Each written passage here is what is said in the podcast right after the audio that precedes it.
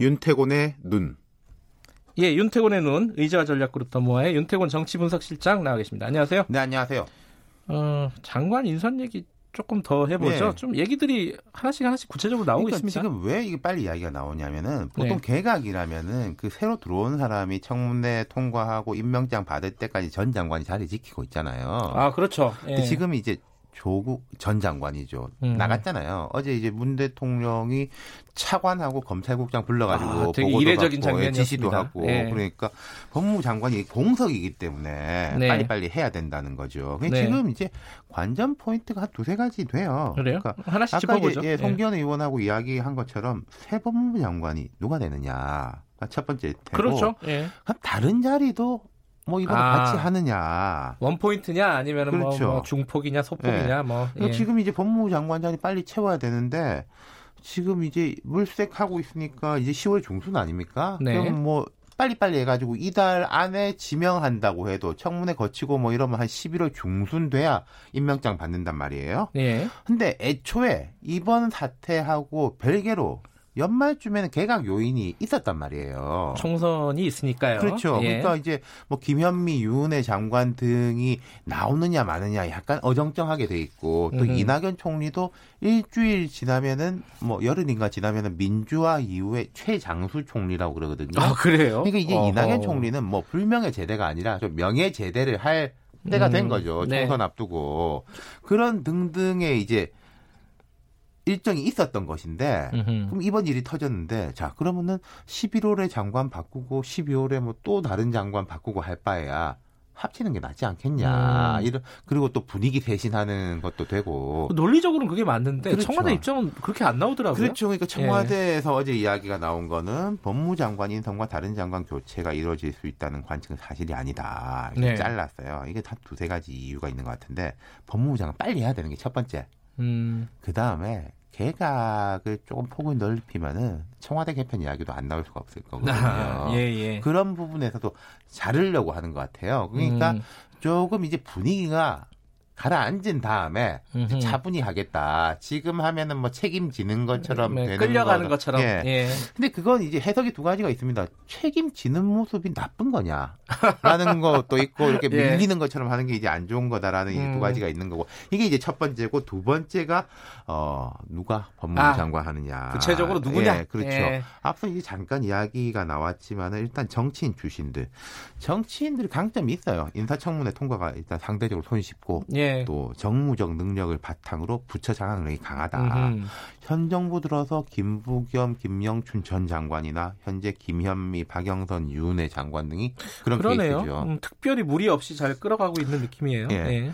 그러니까 정치인 출신 중에서 지금 딱 두 사람 이름 거론되는 사람이 전해철, 박범계. 예. 이두 사람 다 법조인 출신이고 전해철 의원은 참여정부 때 민정비서관 거쳐서 민정수석까지 지냈습니다. 네.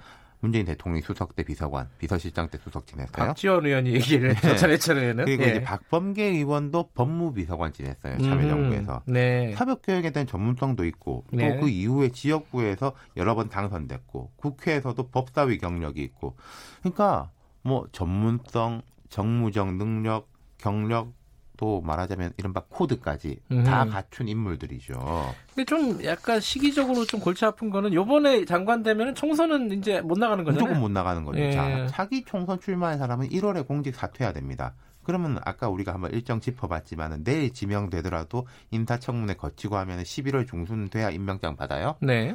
11월 중순에 임명장 받고 1월에 그만둘 수 있겠습니까? 안 되는 거죠. 그러면 욕 먹죠. 네, 그러니까 총선 포기냐? 예. 만약에 정치인 출신이 총선 포기를 한다면은 아마 1순위가 될 거예요. 음흠. 그래서 그런 맥락에서 나오는 게 박영선 장관의 뭐 수평 이동설. 과거에 참여정부 때 이용섭 전 광주시장이 행안부 장관을 하고 있다가요. 근데 네. 부동산 문제가 막 강해지니까 네. 그 국토교통부로 넘어간 적이 있었어요. 아. 그런 전례가 없지는 않아요. 네. 근데 박영선 장관도 원래 이제 법사위원장도 하고 그렇죠. 예, 경력이 네. 있죠. 네. 예. 자 그리고 이제 다른 컨셉이 아까 송기현 의원이 말을 피하시던 검사 출신. 어제 대통령한테 대통령이 우리 차관님이 말 일 많이 하셨다고 제가 들었다라고 한 우리 차관님. 아그 어디 있었습니까? 예, 김호수 차관. 그리고 봉욱 전 대검 차장 등이 거론되는데 두 사람 다 이제 실무 능력이 있고 청와대하고 호흡도 맞는 편인데 근데 그래도 검사는 검사다. 그 지금 분위기에서 그죠? 그렇죠. 검사 네. 출신 장관 지명하는 순간 와 개혁 의지 퇴색된 거 아니냐 음. 이런 이야기가 바로 나올 가능성이. 또 거꾸로 볼 수도 거죠. 있는 거 아닌가요? 검사들을 장악하기에 좀 그렇죠. 유리하지 내부를 않을까? 제일 잘 아는 사람을 음. 이렇게 할 수 있느냐 그런 데 대한 이제 컨셉이 있을 겁니다. 자 예. 그 다음이 자, 지금 이제 법무부 장관 두 사람이 박상기, 조국 전 장관이었잖아요. 네. 개혁 성향의 학자들. 학자. 그렇죠. 예. 그러니까 뭐 거론되는 사람이 하태훈 고려대 법학전문대학원 교수. 근데 이 하태훈 교수가 참여연대 출신이에요. 음. 조전 장관도 참여연대 출신이었고 이 평소 같으면 참여연대 출신이라는 게 오히려 플러스 요인인데 지금은 좀 이제 껄끄러운 게 있긴 있어요. 음. 그, 그 한인섭 교수가 이제 저 인턴 문제로 이제 예. 말이 많은데 그분도 이제 참여연대 출신이거든요. 그런 예. 부분들. 그리고 이제 비검사 출신 법조인 컨셉. 음흠. 뭐 예컨대 2017년 신고리 공론화 위원장 맡았던 김지형 전 대법관이라든지 대법관. 아, 네, 예. 백승원 전 민변 회장 등 네. 이름이 오르내리는데 근데 대법관 출신이 장관 가는 거는 못 본 것 같은데 그런 적이 있나요? 김영삼 정부 때 안우만 장관이라고 있었어요. 아, 그래요? 네. 근데 그때도 좀 말이 많았었어요. 기억력이 이게. 굉장히 좋으시군요. 여기까지 듣겠습니다. 예. 고맙습니다. 윤태곤의 눈이었고요. 김경래 최강시사 3부는 잠시 후에 하겠습니다. 일부 지역국에서는 해당 지역 방송 보내드립니다.